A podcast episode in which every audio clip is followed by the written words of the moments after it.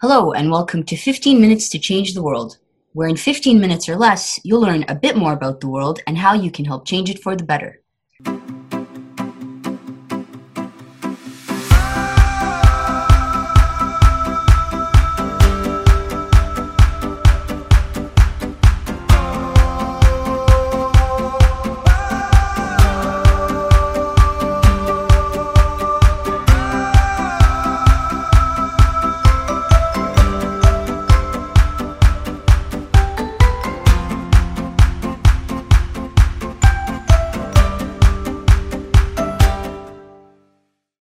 My name is Lema Al Safi, and I'm host of this podcast. In this episode of 15 Minutes to Change the World, we're talking about working in nonprofits, how to get started if you're looking to make a shift in your career, some industry trends, challenges, opportunities, and much more. Our guest today is Mary Barrow, who's the VP of Media Affairs and General Counsel at Charity Village, the top Canadian source for Canadian nonprofit news, jobs, funding, training, and more. Welcome to the podcast, Mary, and thanks so much for taking the time to chat with us today. Well, thank you. It's my pleasure to be here. Mary, can you tell us a bit about Charity Village, its mission, and the work that you do? Absolutely. So, for about actually this year, 25 years, Charity Village has supported the human resources and recruitment needs of nonprofit professionals working in the sector, as well as charities and nonprofit organizations themselves. So over time, we've become a critical sort of knowledge hub for all things related to human resources and labor market information for the sector, exclusively serving the nonprofit and charitable sectors in Canada. In recent years, we've been evolving and adding to many of our services. So we're no longer just a job board. We provide many HR digital resources, contributing to a sort of digital renaissance to support virtual operations um, of nonprofits. So we really feel that we're very much part of a, an important and thriving sector in the nonprofit and charitable world. And uh, that's really our whole mandate is to support uh, the people and the organizations uh, that function and, and serve our communities. Mary, can you tell us a bit about career trends in, in Canada's non-profit sector? Um, how careers have changed over the years and, and how the sector has been impacted um, in terms of employment and volunteering because of the pandemic. Yeah, absolutely. So over the years, we saw the people within the sector staying put. I mean, uh, it, it typically attracts people who are extremely dedicated to having a career with impact and um, and so there was a consistent aging in the demographic over the years. Um, we've seen an uptick in the younger generation showing much more interest in working in roles that have social impact and meaning to them, you know, things that were beyond uh, the bottom line and just working for a paycheck. So that's been a real trend that we've seen some increasing in the numbers of younger workers uh, looking for opportunities within the sector. We've also seen in the volunteer side an increase in, you know, some people refer to it as micro volunteering or informal volunteering. So those might be a situation where smaller tasks are uh, or certain kinds of projects are being done by people uh, to support organizations uh, that they feel passionate about, but it may not be an ongoing volunteering relationship in, in, in the sort of traditional sense. We've also seen an increase in, I would call it, um, sort of people uh, embracing uh, kind of community uh, helping. So, you know, delivering uh, meals and uh, other sorts of support to the elderly, for example, or people who have mobility issues, especially during the pandemic. Uh, you know, there's been a lot of stories about that as well.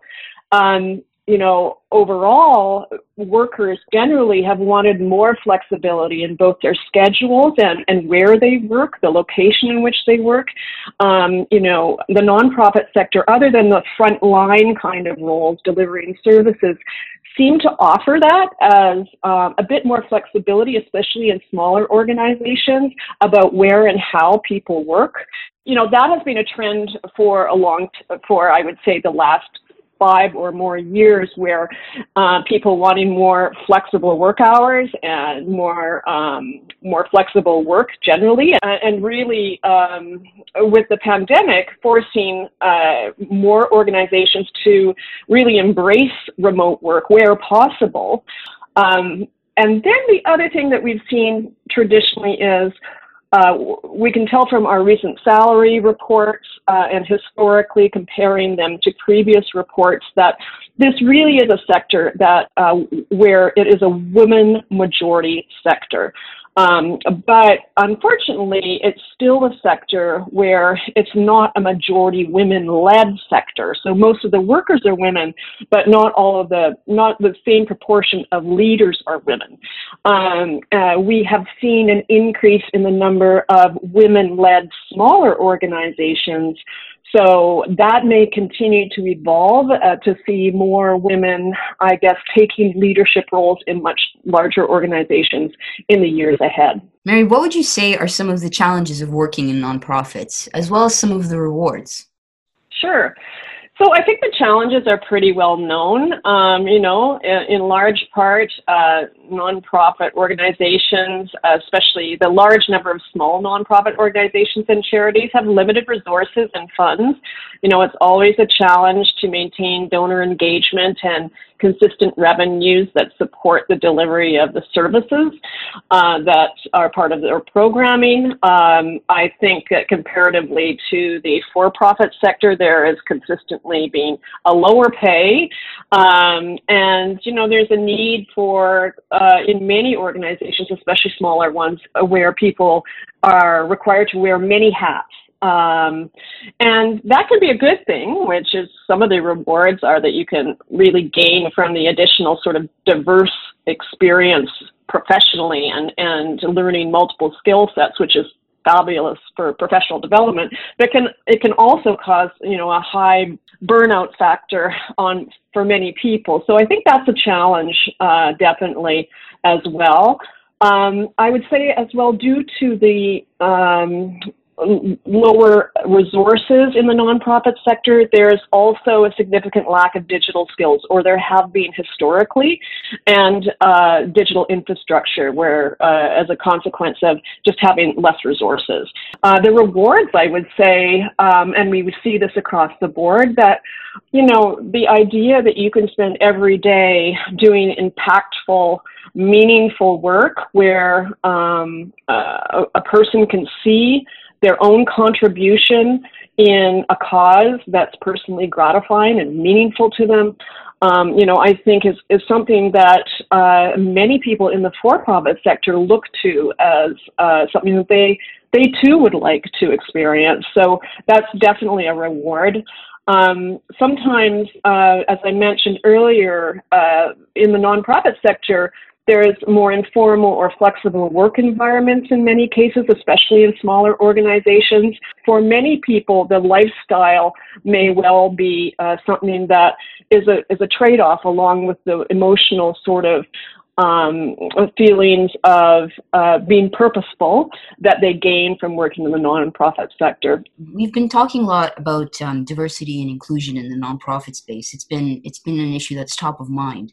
Um, and though there's there's still a lot of work to be done in this area, we've seen an encouraging shift happening where many nonprofits and for-profit industries as well are becoming more aware of the need to acknowledge you know past shortcomings and, and build more diverse and inclusive teams um, within their organizations.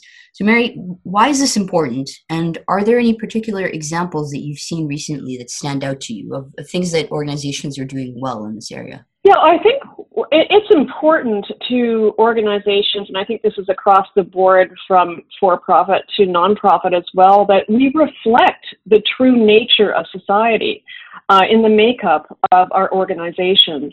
And, and, we, and how important that is in terms of being uh, targeted and uh, reflective in terms of the capacity to be able to give what uh, many of the uh, communities that we're trying to support need. Uh, there's a there's an empathy and an understanding that's inherent in having a diverse uh, workplace and workforce uh, who understand uh, the dynamics and the changing nature of uh, the society that we serve. So I think there's inherent benefits that's good for everyone to have a more diverse work environment. There's a greater interest, I think, in Canada that has been heightened recently in decolonization and issues around reconciliation with Indigenous peoples, greater attention to the unique challenges of uh, black led or black indigenous or people of color uh, workers being heard and also uh, reflected in in the nonprofit sector and attracted to the sector as a place that uh, would be a meaningful, important place for them to spend their careers. So um, the other aspect, which I think goes more unnoticed, especially recently, has been the importance of uh, attracting and accommodating um, people with disabilities into the sector.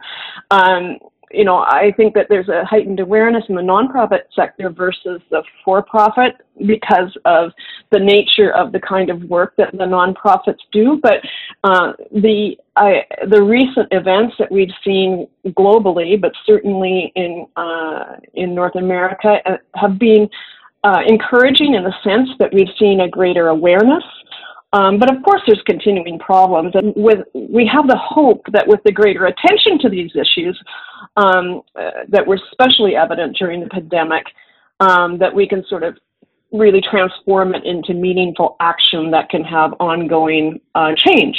Uh, to support these mandates and, and, and, this desire to continue to evolve um, the way that we work and, and the organizations that um, that make up the nonprofit sector in Canada.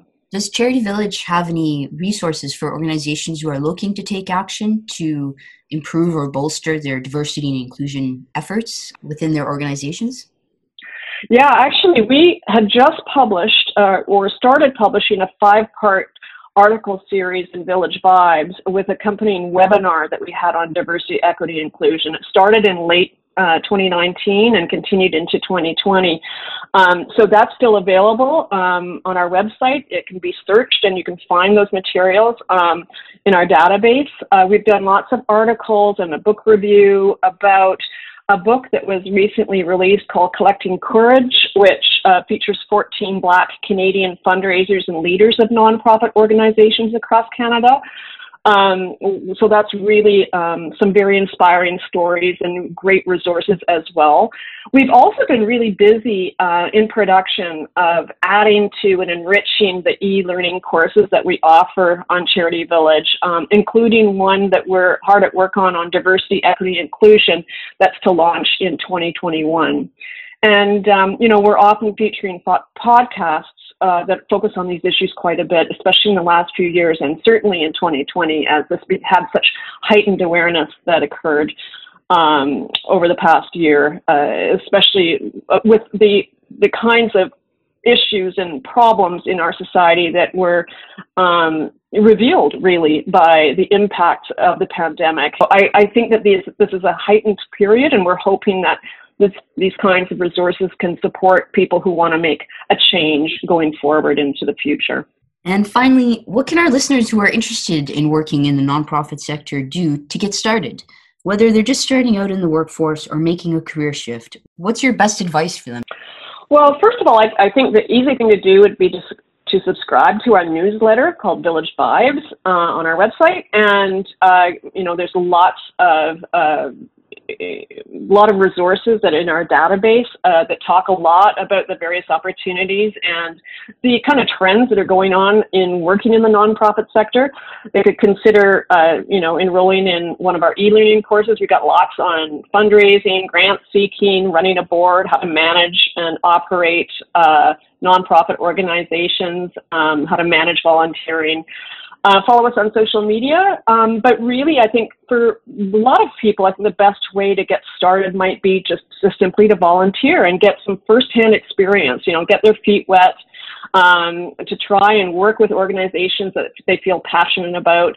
Uh, it's important to have that sort of work experience on your resume because that experience for um, you know, hiring managers or recruiters in the nonprofit sector really is very meaningful. Uh, you know, and and I think that there are so many ways to have an impact that, you know, starting with volunteering is an awesome way to really um, really get your feet wet and understand the nature of how nonprofits work and the wonderful people that are in it, and to see whether you fit in the nonprofit sector and how uh, your career might develop over time.